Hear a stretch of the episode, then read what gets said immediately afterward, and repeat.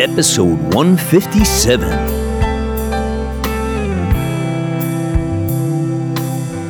Welcome to Dharmic Evolution. Hey, everybody, I'm your host, James Kevin O'Connor, singer, songwriter, audio video artist, master storyteller, international talent agent. Uh, you know, the Dharmic Evolution community page, another 10 members last week. Really digging how you people are piling in here and uh, supporting this uh, effort around the world. And we also hit 69 countries. Um, I can't even remember what the new country was. It's like some small island. I'm trying to remember where it is, but uh, you know, it's just astonishing that um, you know we're knocking on the door of. There's supposed to be 75 countries in the world that, that are English speaking, considered English speaking countries by Google. So we're like six chips away from hitting that. That'd be really cool. Um, but anyway, um, if you know somebody who's a serious killer singer songwriter or musical artist, let them know about us. Let them know about this platform and our ability to broadcast either you or their global career. You can easily sign up on the dharmicevolution.com uh, website. Go to the guest tab at the top, scroll down. Everything is there for you to apply. Well, today we're in Nashville, Tennessee, with one of the hardest working singer songwriters in the music business today. She's originally from Detroit, Michigan, but packed it all up and headed to Nashville at 17 years old with a dream and a determination to be envied. She has released two albums, two EPs in the country genre, toured with Jason Aldean, Trey, Trace Adkins, Wynonna, and many other superstars. But right now, she's about to release a brand new full length original album produced by Jim Moose Brown. He's a member of the Bob Seger's Silver Bullet Band. Here she is. It's Rachel Ray Williams. You better strap up your seatbelts and let's go for a ride. Today, just so happy to be in Nashville via Skype with Ray Williams. Oh my goodness, this took a while, but you know I'm persistent, Ray. We got you on the show finally. yes, thank you so much for your persistence. I appreciate it. yeah, a very busy lady, man. You've got so much going on in your life all the time, and uh, since I've known you, it's probably about four years now. I think that we first got connected through our mutual uh, friend and producer Kim Copeland, and. Um, you you seem to have just ramped it up. And I didn't know that you were originally from Detroit. So you know you've got you've got the country in you. You've got a, a lot of soul in you. You're yes. very very eclectic. So um, thank you. Yeah. So tell us how it it came that you went full circle and you ended up back home in Detroit and, you know, connecting with that, you know, Motown, Soul Town, just awesome sound that you've got going on. And, uh, you know, just take us on the journey. Like, why don't we start from, like, how did you, first of all, how did you leave there and get to Nashville? How did that all, you know, we should start at the beginning, I guess, right? uh, well, I was um, pretty fearless and, uh, wanted to do music from the time I was born, basically. I was growing up in Michigan, opening for a bunch of country people. And um, I probably around seventh or eighth grade is when the family started to realize that I could actually sing with more than, you know, just the Dixie Chicks uh, with along with the radio and uh, we started doing like a lot of competitions and um, there's like these things called like the colgate country showdown and just anywhere and everywhere my parents were driving me to pennsylvania ohio all over the state of michigan and um, so radio people thought that that was amazing and adorable and the fact that i could actually sing and i was young um, I was doing like church revivals. And uh, so around 17 is when I got a call to audition for a show called Nashville Star. And uh, that was on the USA Network. And um, Miranda Lambert had placed in the top three the year before. So I was a part of the second season. And I was a hostess at the Cracker Barrel. Oh, nice. And, uh, yeah. my only, my only like real job in high school. Right. And, um, So I started going down there and missing school to like film the show. And when I came back and I graduated, I had already met uh, Kim Copeland just kind of through mutual people while I was going down there to film the show. And um, just, you know, the right people, the right time. And they just said, hey, man, if you're you're ready to move down to Nashville after you graduate, like we've got stuff for you to do you know like yeah. you won't just be like roaming the streets aimlessly over here right so uh yeah, man, I had like a 97 Ford Escort that uh, barely ran, and I packed that baby uh, down with as much Wynonna and Little Mermaid memorabilia and clothes, and that was it. And uh, I'm so so glad that I didn't know any better because I probably you know would have never made it yeah. honestly. So I'm glad I was just you know a fearless 17 year old and had a bunch of like stage experience and and had a pretty impressive resume thank the lord but definitely coming to nashville is a whole nother a whole nother world yeah and um, you know so we just started working on on uh, writing songs i'd never really I'd, I'd written songs in detroit but uh, I'd never been put into a writing room with strangers and then just expected to like you know tell your story and, and write a song. Yeah, how was uh, that so, first experience? The first time you did that, how was that? Like, what? How super, did you come away with? You know, what what like really hit you and said, "Wow, this is what was it?"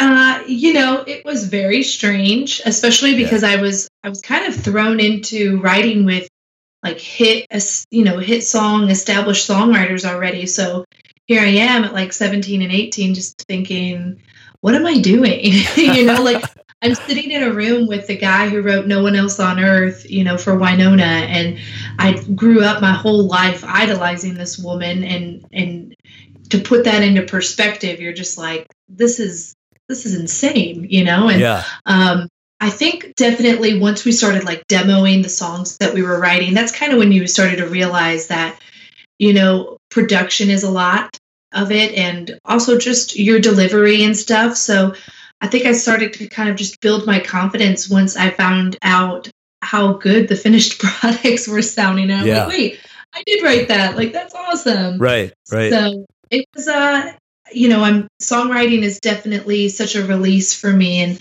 and um, I've always considered myself a writer above all else. I'm just very, very fortunate that um, I can sing too. right. Yes, you can. Yes, I can attest to that. but uh, yeah, I just I was always a writer, like poems and stories and and then songs and um, so to have an outlet for that has been great and just kind of the evolution of all of that here in Nashville, um, writing and meeting so many different people and it just kind of being a melting pot and and crossing over genres and stuff. I think that that's kind of like a natural progression on how everything looped back around to the Motown Detroit stuff because um, I'd done country music, I'd done pop country. I mean, I was writing anything, bluegrass. I was singing demos. Like I'm a very busy demo singer too. So songwriters from like all over the world will send us their songs, and um, you know, I'm I'm Euro pop one day, and I'm you know, super Pentecostal revival, Rachel next. And, uh, so it was so fun to be a chameleon and being a chameleon on the mic definitely translates into writing songs too. And um, the way that the Detroit stuff happened really was, uh, again, just kind of going after the major labels and, and writing with a lot of the big writers and, and up and coming artists here in Nashville. And, kind of just trying to compete uh, in the herd there. Right. Uh, I had a big compilation CD, and I was just kind of feeling like very much in a rut. And some of the contracts I were in was in were coming to an end, and um, I made a big compilation CD for my family because I was about to drive back to Detroit and visit them for a long weekend, and it was probably like 25 songs on there.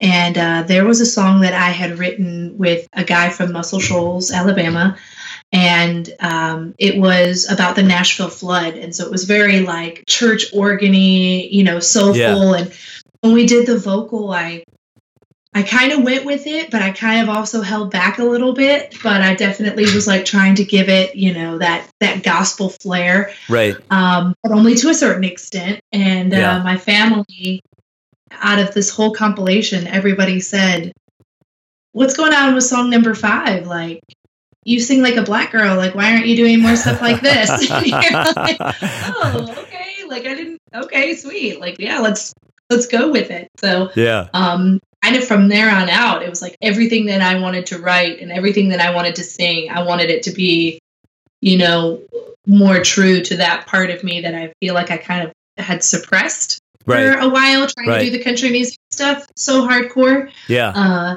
It's funny so that you said that about um, about you know is that some you know large woman who's like a Baptist you know African American woman you know she's like two or three hundred pounds or something?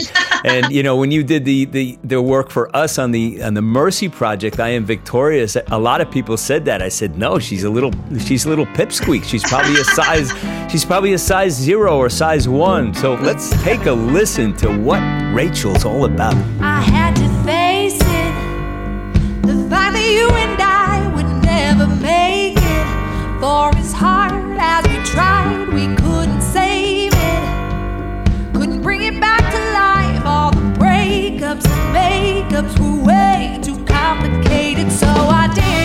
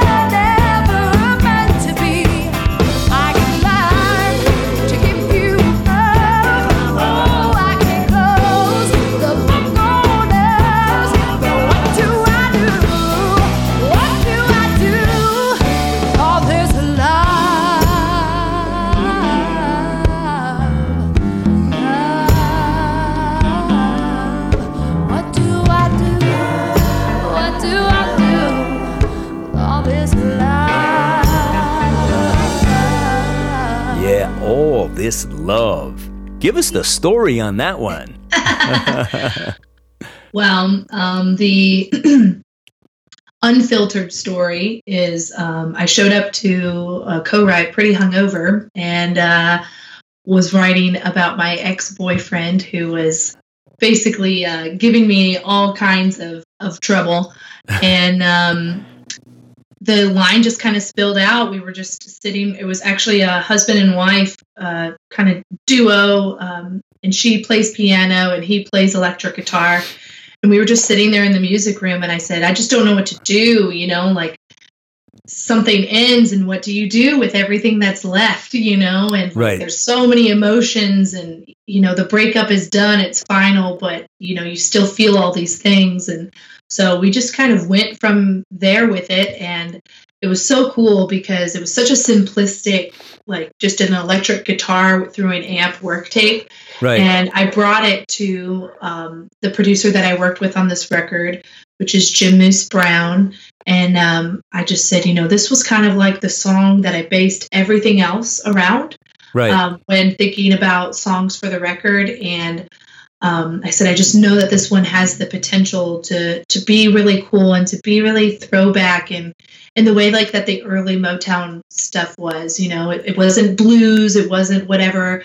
I really wanted to stay in that, um, you know, early Marvin Gaye kind of frame. And, right.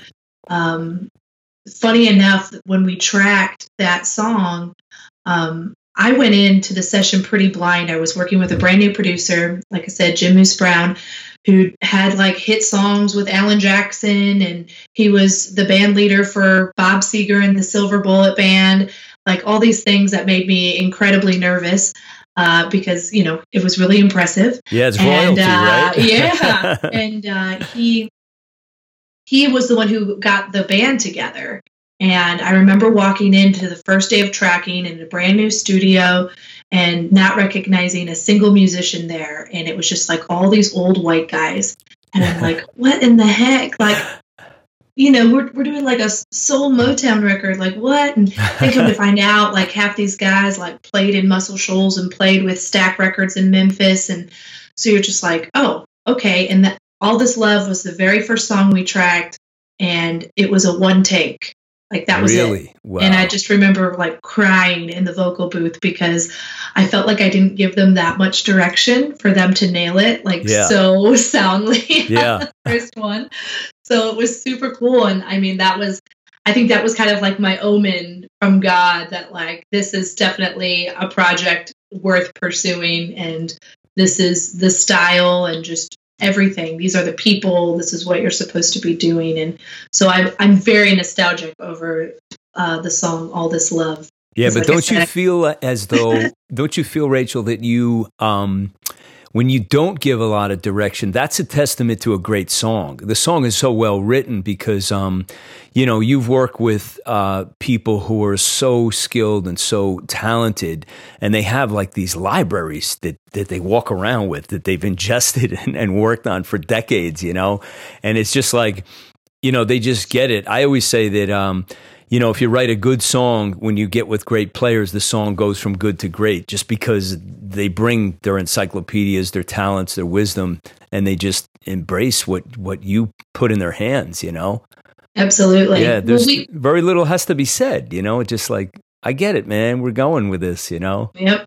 Yeah. Well, and that, that was the thing, you know, that kind of made me go outside of my comfort zone in terms of working with a new producer, working with new newer musicians was the whole time I knew that this was supposed to be a Motown record. I I didn't know how it was going to be a Motown record because I felt like, you know, I'm just this white Polish girl like that's been singing country music, you know, for the last decade in Nashville and um so like how convincing is that going to be? You know, are we really going to be able to pull it off? right. And um, the whole time we were in there, those musicians were just so thrilled to not be told really what to do and not to say, well, you know, uh, you know, change the drum pattern on that or whatever. Oh, that's too far left of center. We need to bring it back and make it more Nashville friendly or whatever. And Yeah. uh, Moose even said so many times throughout the tracking process, like, all right, you know, like how how far to the left are we going, or are we going to kind of like straddle that? Well, you know, it's soul, but it's also country-ish. And I just said, you know, it's kind of like that saying: when you always do what you've always done, you'll always get what you always got. Right. I know what I got with country, you know, and I Yeah. love country music, but like, let's go full steam ahead yeah. just be brave just do it Yeah. I think I always say I I always say to Kim, the song knows everything, you know, and it's like um, I you know I just try to be a good um, I guess I try to be a good student, you know. It's like so when you know when we track something, it's like. All right, even though I came down here and we wrote it and I didn't give you much, I just gave you an acoustic guitar and a melody. Now I have to go back and learn the song because Right, it's trans- exactly. it's transformed into something else. So to honor it, you know, I need to go back and, and work on it. You know, speaking of honoring it, let's listen to I'm Only Here Cause I'm Lonely. Yeah, check this one out. At some point in my life, I realized that love may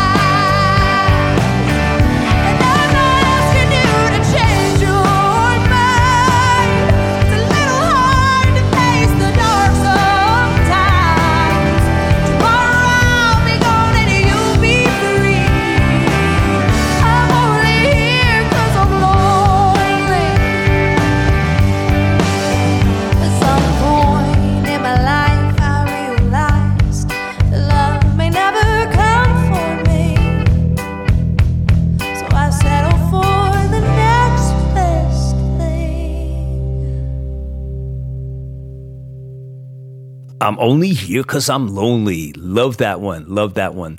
So let's talk before we talk about the song. Let's talk about your your handle as Ray Williams. You you you've got a couple albums out as Rachel Williams, and the Motown thing swung you over to the Ray Williams. Before I forget to mention, congratulations on your engagement. Yeah. Yeah, I know it's so weird. I like I don't own any jewelry, and so when he gave it to me, I said, "Are you sure? Like I'm, I feel like I'm gonna lose it or something."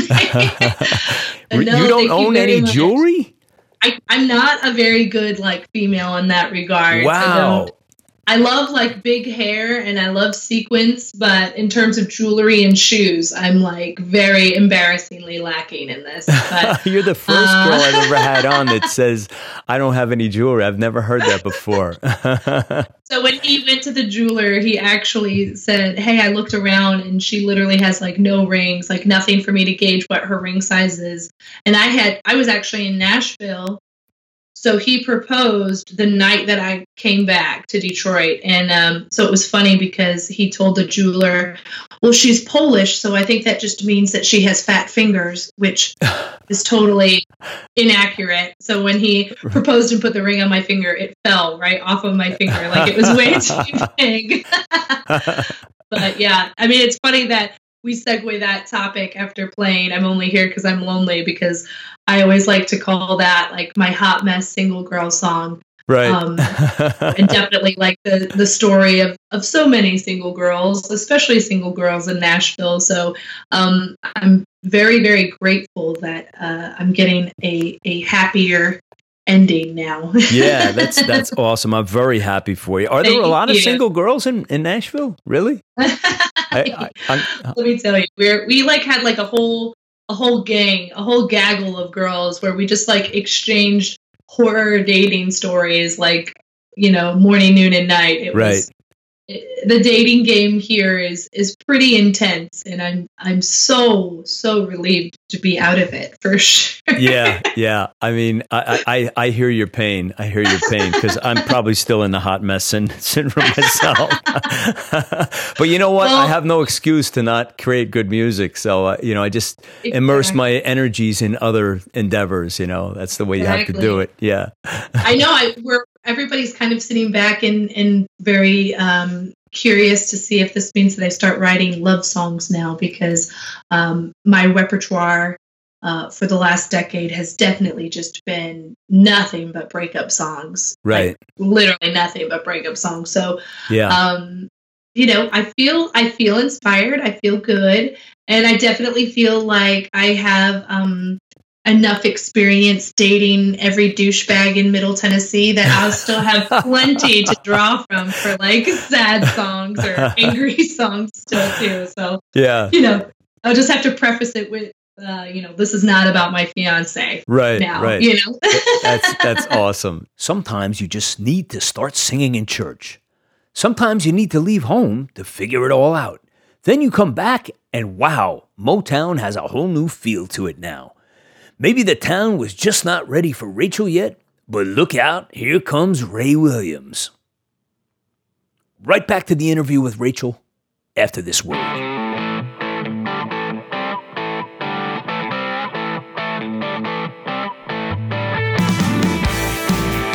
Are you a singer, songwriter, artist, or author? Are you in need of a platform for your career? Well, the James O'Connor Agency is in the business of helping you broadcast your global career. If you are needing to expand your presence in a big way, such as having your music and your voice heard around the world, well, look no further. We have the platforms here to help you catapult your career like no one else can. Your artistry can be featured around the world on the James O'Connor Agency YouTube channel. Here at the James O'Connor Agency, we can expand your global career by being a featured guest on Dharmic Evolution for singer songwriters and everyone in the entertainment industry. Or The James O'Connor Show, designed for authors, speakers, and thought leaders. Both shows are international radio TV shows and podcasts. Go to the JamesO'ConnorAgency.com and find out what we can do for your global career right now.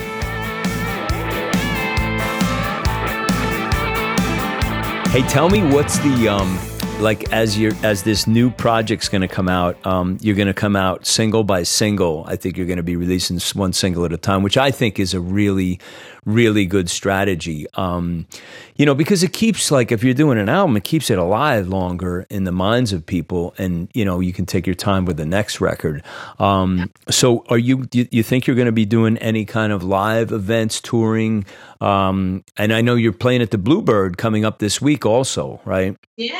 so let's plug that. What's going on with that? Yeah, we're playing. Uh, I'm playing the Bluebird Cafe here in Nashville, Tennessee, on Saturday, um, October 28th, and and that show sold out in five minutes, and uh, so Wow. pretty excited. Pretty excited that the man is flying in from Detroit to uh, be at the show. So I threw in one good love song, just you know, for good measure for him. Uh-huh. But um, yeah, we're definitely going to be touring a lot next year. Um, I've been a part of a really amazing movement in Detroit where it's kind of like um, the new faces of Motown. and I've been very, very privileged to to be a part of that. And uh, we've been working on a documentary with a soundtrack that's going to follow. So all of those things are going to coincide with my new record too. So there'll be a documentary, a soundtrack, plus my single by single record, and um, so we're actually going to all be touring together starting in February of next year. So wow. I'm uh, I'm really excited to get back on the road, and Yeah. um, I definitely feel I feel like I'm the best version of myself when I'm constantly moving. So yeah. uh, I'm excited to get back to it. and you've got a lot of content too. All of that, you know. Tell us about the um, about that project of, of putting the um, putting the focus back on Motown and back on Detroit. Tell us what what's that all about? Um, well, so the project was basically supposed to be about the fall and rise of Motown Records. Okay, Um, a little bit of the history. I mean, clearly we all know Motown was um, originated in Detroit, and um, in the the late '70s is when Berry Gordy moved it to LA. right, And, um, you know, Motown never really quite was able to capture that magic again. And Berry Gordy eventually ended up selling it um, about a decade later. And so now, ever since then, almost for like 20 years now, Motown's kind of been in this weird, fluctuating state of um, being kind of umbrellaed under other major labels and Right. not really being given like the attention and being a standalone label anymore. And um, a few years ago, they got out from under that umbrella. And um, so they're not just a sub label anymore. They were, you know, coming back and just basically trying to say, hey, you know, we're not. You know, we're not the Supremes, we're not the Temptations anymore. However, Right. we still have like viable new forces that that we're working with, and so um, it's been really, really amazing. I was actually out on the road um, doing some stuff on tour as a background singer, and I got called to um, sing backgrounds on a demo that was being recorded in Detroit. And little did I know it was actually for a Motown um, artist and from out in LA. And basically, everybody at A and R just really, really loved my voice and like loved my ad libby, you know, runs and stuff that I was doing at the end of it right, and that kind of was the stepping stone that brought me to the table. And thank god i already had this record. Like i had literally just finished the record and it wasn't even done. We weren't even done mixing it or anything yet. Yeah, and before i knew it i was like going out to la and and talking to these you know fine folks over um, at motown. And um, so yeah so then all of a sudden it kind of like spurred into this this documentary where they wanted to film with people that are currently working with motown even if they're not located in detroit they might be in chicago la wherever. Um, but we were going into detroit and we were recording at like some of motown records landmark um, you know places and studios and and churches and and all that. And a lot of it you know um, is closed Right, you know right. like but it, it was still so cool to film and to like record songs live there. And that's kind of what the whole documentary is is just kind of the uprise of detroit again. And and i'm so i'm so so so proud to even be like the smallest part of a movement that can shine a good light on detroit because it really does deserve it. And and you know that is my home so yeah, right, uh, to come full circle and to be a representative and be a good, you know, like something positive. You know, it's not like a, some kind of scandal and it's not, um, you know, offensive music by any means. Yeah. It's like I just, I want to pay homage to that incredible Motown era. And I, the fact that I get to work out of Detroit as well is Right. Yeah. basically a dream come true for me. So tell me about church because all of the strong, kick-ass singers all come. You're, you know, you're like a Whitney. Whit- Whitney was in Newark, New Jersey, singing her heart out, and you, you know, you you were. Did you start singing in church at an early age, like like for a little yeah. girl? Yeah, I um I was until about age nine. I was raised uh, Catholic, right. so Okay. um because everybody was Polish, and so we were my grandparents and everybody were were Roman Catholic. Uh, you know, communion, confirmation, catechism, the whole thing. Right. And um, then around age ten, my mom mm, didn't make us go anymore, and uh, so I started going with my dad's mom, my grandma, who actually just turned 90 years old last month. Wow, God and bless her. like the uh, my queen of all. yeah. But um, so yeah, my grandfather had passed away when I was really young, and so she would go to church every Sunday by herself. And kind of around age ten was when I realized I really wanted to uh, go to church with her. I felt sad that she was going to church by herself, and um, so it was a Pentecostal church in my hometown, and. Um, you know, people say Pentecostal, and you you are you have that image in your head, and it wasn't quite like that. It was just a bunch of old ladies and old men who um, would were singing super loud and and some of them were speaking in tongues and uh, some of them were you know feeling the spirit and collapsing on the floor right. but um, you know it wasn't like a strict it, it was it was actually like a very liberating um, experience for me i felt and so we always had gospel singer groups come in and um, you know just these older you know caucasian you know southern gospel groups and they'd sell their cds in the lobbies of the church and all that and i just thought hey i know how to sing. Like i want to do that. And so one day i just i got really really gutsy and i was probably 10 or 11 and i just went up to the lead singer after church one day and i said i want to sing. And he said well what do you want to sing? And i said well i don't know. I, I mean i know a couple songs. And he goes well do you have tracks? Because at the time a lot of people were playing with tracks. And uh, i said no and he goes what are you going to sing? And i said just let me sing at the next revival and, and i'll figure it out. And so i just got up there at like 11 years old and, and sang amazing grace and how great thou art a cappella. Wow. and I remember the the church the church piano lady came up and and you know was helping me out on the second song or whatever. And and that kind of like started this whole thing where I kind of was like this southern revival darling for a little while. And um then you know once I kind of got to be like 14 15 I I started doing like a ton of fairs and like I said contests and opening for all the country people coming into town but I would still go back and sing at my grandma's church and Right. um, I definitely 1000% credit uh, church with the fact that I just you know grew some balls and like actually Yeah. went up and It's the Kahona thing, factor. you know?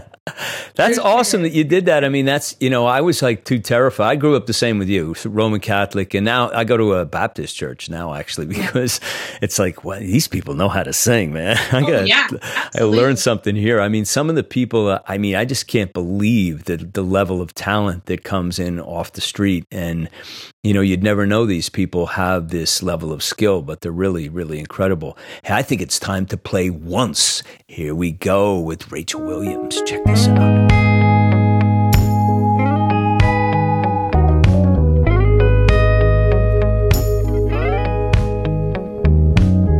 Once I was the queen of second chances. Forgive and forget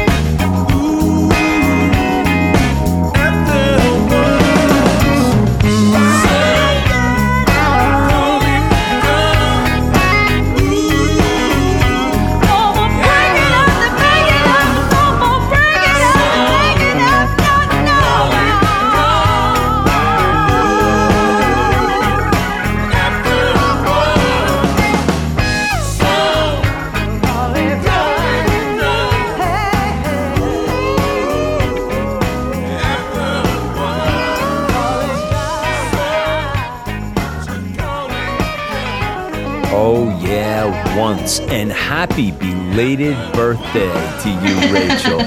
Thank you so much. and what was the date? Thank The you. 22nd? Yeah, I, uh, my birthday was September 22nd, and um, uh, I was in Nashville. I had like a birthday party for myself uh, here with my Nashville girlfriends um, on Wednesday, the 20th. And then Thursday, I drove back to Detroit and I drove straight to a band rehearsal because I was gigging all the weekend of my birthday. So I kind of already knew I wasn't going to be able to like celebrate celebrate my birthday until Right. uh, later Sunday because I was gigging Friday night, Saturday night, and Sunday afternoon. And um, so, yeah, I went straight, drove 600 miles straight to a band rehearsal that was like four hours, and um, came back to my house. Uh, the power was out, so it was super hot and gross in there. And thankfully, it came back on. And my birthday was at midnight, and at 12:01 was when I got proposed to. So my birthday ended up being pretty Wow. pretty dope, I guess. Yeah. Talk about stacking the cool all into one day. That's pretty Yep. amazing. it's a whole lot of life. It's a whole lot of life. So- So, kind of like what we were talking about with Nashville, like when I had um, it's expanded and and gotten so crazy here, and you know, um, for my birthday dinner, my girlfriends and everybody are all. Um, you know, they're all suggesting like the new cool spot in Nashville, and oh, this one has a great rooftop. And I'm like, you know what? I am old school Nashville. Like I'm gonna go to the same place that like I always hold like every Right. big event, and it's a it's a place that's literally been here like ten years, and it was hysterical because we were, you know, they were so shocked that I came in with you know all my girls, all my gays, everybody, and they're like, Right. "What business? Yeah, party." I was like, "I know what's up. I know what's up." They're like the OG of Nashville, so yeah. I was happy to celebrate there for sure. right. well, it has been some transformation as we were talking about, like just um, incredible amounts of people moving there and the traffic and the hotels and the construction. You know, I thought I was like looking at, you know, lower Manhattan the last couple times I came down. I said, look at this skyline. What's happened to this place? I mean, it's still a, a, a crazy, great place, but um, there's a lot to contend with, with the roads and the traffic and the construction, you know, and the parking. The parking's Yeah. getting Oh, yeah. crazy. There's Yeah. no parking here. We we Uber everywhere. Yeah, that's a good move. It really is. Yeah, everywhere. that's the way to, way to go. Hey, let's talk a little bit about social media. I know you're an Instagram girl. Uh, Facebook too. Like, what's your favorite jam? Uh, you know, I'm more of an Instagram person probably. Um Right. however, you know, right now it, it's a really interesting time for me because um uh, with a lot of this stuff that we're releasing with the documentary and just in working with the label and everything. Uh, yesterday, I had a meeting with a social media strategist, and you're like, wait, what? Right. so they're basically like going to take all of my stuff and just completely redo it. And um, right. So that's kind of a little bit scary, but Yeah. um, but you know, I'm gonna keep all the accounts that I have currently, and I'll just use them. I guess as like more of a personal thing because I have a lot of dogs, and I have really cute uh, grandma and nephews and niece, so I like to post about them all of the time. Yeah. And uh, so yeah, but like Instagram, I feel like that's that's kind of my jam. But we are in the midst of kind of like launching a whole new thing, and I'll be very interested. I'm anxious to see what this is all going to look like. Yeah. It's a it's a lot of studying, a lot of I'm you oh, know, it is. I'm up to my It is. ears in it now. I've been doing it for a couple of years, and I'm I'm always learning. I'm always reaching out. Um, I coach people, but I also get I also have a coach. I actually have two now. So, but um, but it's important to stay up with all this, you know. Oh yeah. um, yeah. because that's where that's where our business goes. You know, it has to go to that. You know, and Um, it's so crazy to think that like you know when i moved to nashville honestly i mean myspace was like the best vehicle to get your Yeah. songs out and um, it's crazy how you know if you do it right you know it can truly be like a transformative thing for your for your career and your your message Yes. and um, you know uh so I, i'm definitely I'm definitely willing and, and eager to kind of learn the the rhyme and reason about all of that. But I'm also glad that there's somebody telling me what it is because yeah, my my yeah. attention span span is that of a gnat unless I've had a whole pot of coffee, as you can see. Right, right. well, you're you're creative. We're you know we're like that. We're de- we're definitely like that. Um, wanted to circle back and talk about your style and. Um, you know, again, we were talking earlier about um, when we weren't, you know, we were uh, one of the songs we're playing, and I was talking about the when you came in to help me on the my gratitude album, and I've always admired the way you you don't have um, rules, and I, I kind of I, I, think we're kindred spirits in that way. Maybe because we both went to Catholic school or whatever, or you know grew up as ca- Catholics or whatever. But uh, but I, you know, I think the freedom of being a singer where you don't feel like you're in a box and you can just, you know, let the song tell you where to go and just let your spirit, you know, take you on that trail. Um, how did that um, start to connect with you to create your style? Was it a combination of everything from church and everything, or uh, wh- when do you think you had that moment where you said, "You know what? I found my style. I'm, I I know where I'm going with this."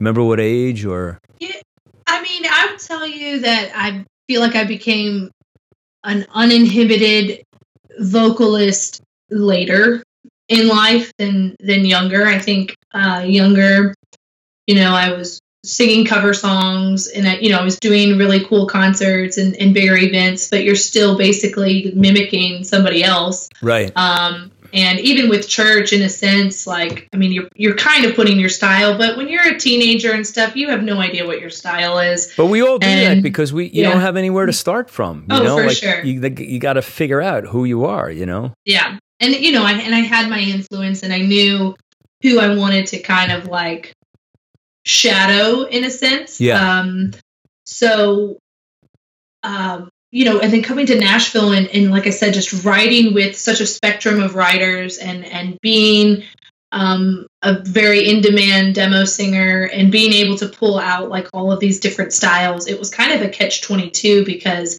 man, you know, I, I, remember even like Capitol Records telling me this, like, you know, you can sing so many things, you right. know, like you, you yeah. do it all so well, like, and you have to pick one, you know, and that was kind of a hard thing because I felt like, you know, country music is is very much embedded in my soul, but as is, you know, church music and as is uh, Motown and, and blues and stuff. So yeah. I kind of I get influenced from so many things. So for me to finally kind of get free on the mic and and just experiment with things without um, hesitation or without kind of sort of apologizing for it after the fact. Yeah. I mean, I probably didn't come into that until I was like 24, you know, right. because uh, like I said, when you, when, especially when you move to Nashville at such a young age, and I was still here when it was still an older school model. You right. know, like social media hadn't taken over the world, streaming had not taken over the world. And so I kind of learned the rules and the parameters and the mindset at a really young age and it was you're supposed to sing demos you're supposed to write as many songs as possible with as many people as possible you're supposed to showcase you're supposed to do writers nights you're supposed to do all this stuff and you kind of get in that like music business music row um, box. Yeah. And so then it was kind of hard for me to like unleash on the mic because that's yeah. not really what we did what we were doing here you yeah. know like we were kind of trying to reel that in and so you had to go back so home fun. to cut off the handcuffs uh, basically yeah you know yeah. i found a i found a really cool circle here in nashville right before i went to detroit to work on all these projects and um a bunch of girls and guys like around my age that are just like monster soul singers and it was so so cool to like see okay look we are coming to this you know like like there is a scene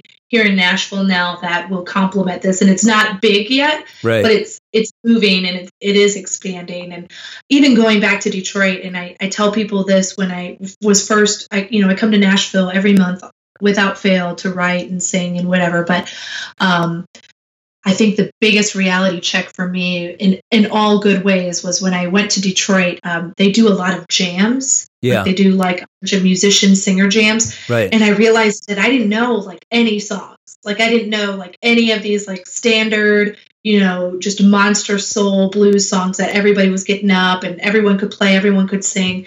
And so I'd always get pulled up on stage and it would be very humbling because I wouldn't really know what I was doing. Right. And then, I mean, there were just like these women that are monster singers, like literally like the Aretha, you Yeah, know, and yeah. and you're just like, oh man, like you know, I thought I was like super soulful in Nashville, but like, teach me your ways up here. Like, I, Yeah. I need to know what this is all about. Like, I will be your pupil, like gladly. So yeah, that's I'm kind of where you to the next bar- barbecue. What are you eating Yeah. there? What's the sauce? Exactly. Exactly. yeah. Hey, let's play. Let's play another one. This one is appropriate. Sing me home. Here we go.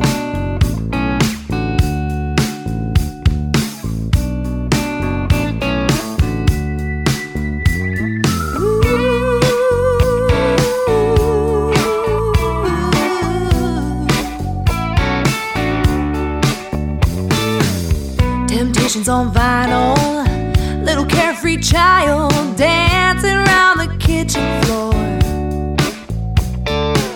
Whenever I hear my girl, takes me back to a sweeter world. Guess that's what a melody's for.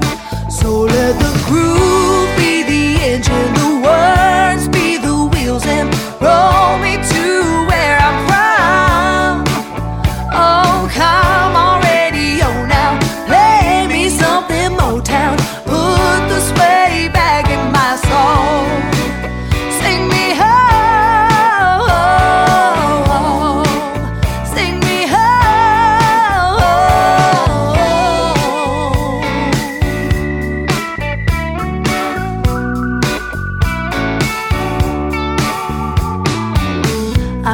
Underdog trying with the heart of a lion, scratching and clawing my way. It can be tough going, but it don't hurt knowing home is just a song away.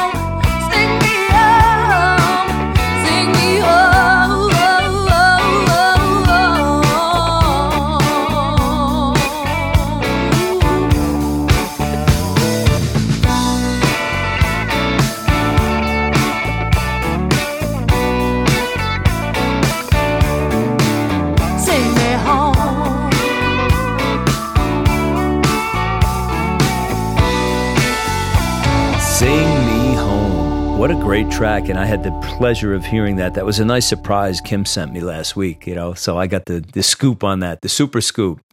That was awesome. Yeah. So, Well, um, thank you. hey, tell me about um, you know, we're we're just we're actually out of time. We're going to need another another um interview, uh, Rachel, because this went way too fast, way way too Well, fast. so before we part, any funny story, any like outrageous thing ever happened to you in the studio, on stage, uh, in church? Anything you want to share that you can remember?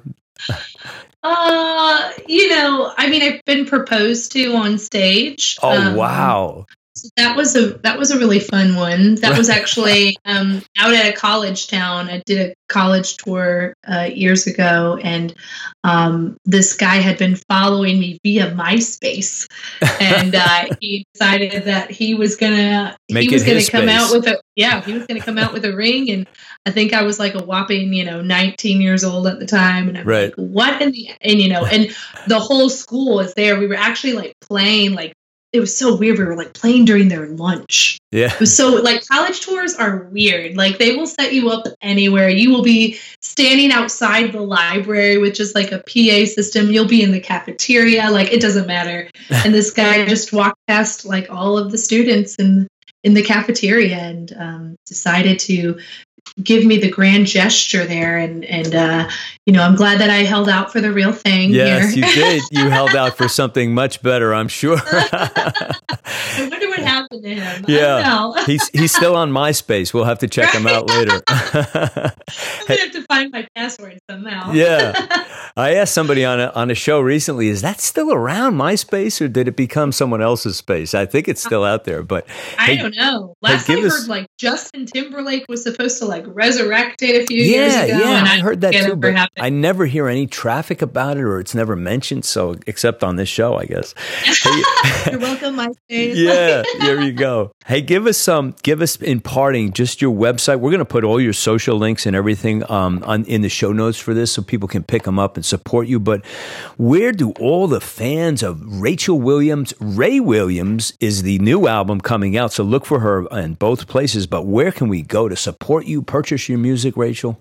Yeah, well, um, my older stuff is on Spotify. It's still up on iTunes under Rachel Williams. Um, and then my uh, current Facebook right now is just facebook.com backslash Rachel Williams online. Uh, the website is rachelwilliamsonline.com. However, like I said, because we're kind of going through this transformation of of you know releasing new music under Ray Williams, Right. um, the website rachelwilliamsonline.com is still valid. You'll still find me when you go on there, but the new website is going to be uh, raywilliamsofficial.com. So wow, um, the new Motown queen. know, I'm excited is- for you. This is I- awesome. Yay, thank you so much for being such a support. And um, I'm so glad we finally were able to make this happen and that I've been able to like help bring your songs to life. I, I just, I truly appreciate the love and support. So yes. thank you. Thank Rachel, you. thank you. It was a pleasure. We'll see you soon. All right. Thank you. Do you ever wonder why you were created and what you're here to do?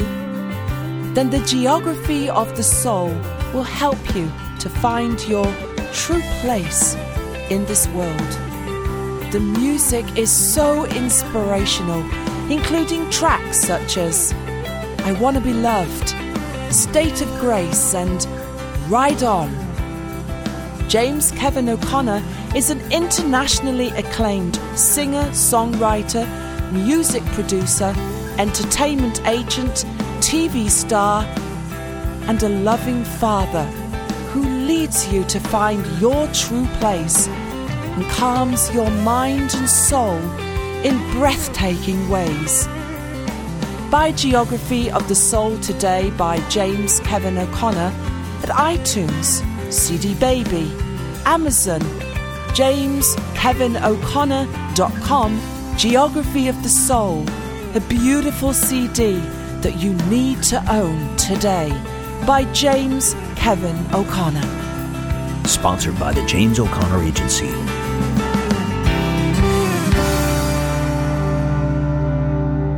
Writing, performing, singing, more writing, traveling back and forth between Nashville and Detroit, the Motown Motor City, Michigan. Rachel Williams is on a path of inspiration, dedication, love, and music. I think that's what it takes. You can check her out at rachelwilliamsonline.com. Hey, I want to share a song at the end of this broadcast that will be on my forthcoming album Gratitude that features Rachel Ray Williams singing together with me on a song called Like I'm Home. Also want to encourage you to visit dharmicevolution.com. Check out your show and blog profile right now. If you've been on the show, you are now on the site. Rachel's now on the site, and people from around the world are logging in to see and hear all about Rachel Ray Williams and her music. That's it for me today. I'm your host for the Dharmic Evolution, James Kevin O'Connor, singer, songwriter, audio video artist, master storyteller, and international talent agent. So, as promised, here's the brand new song, cut in the Music City. Kim Copeland producing, with Rachel Ray Williams and I singing together, Like I'm Home. You make me feel like I'm home a home I've never known, a love I've never felt, a place I've always wanted to go. It was you, you who got to me. Say all the things I've wanted to say, just like Hemingway they flow so easily, just tumble off my tongue. Just like Shakespeare, I have no fear.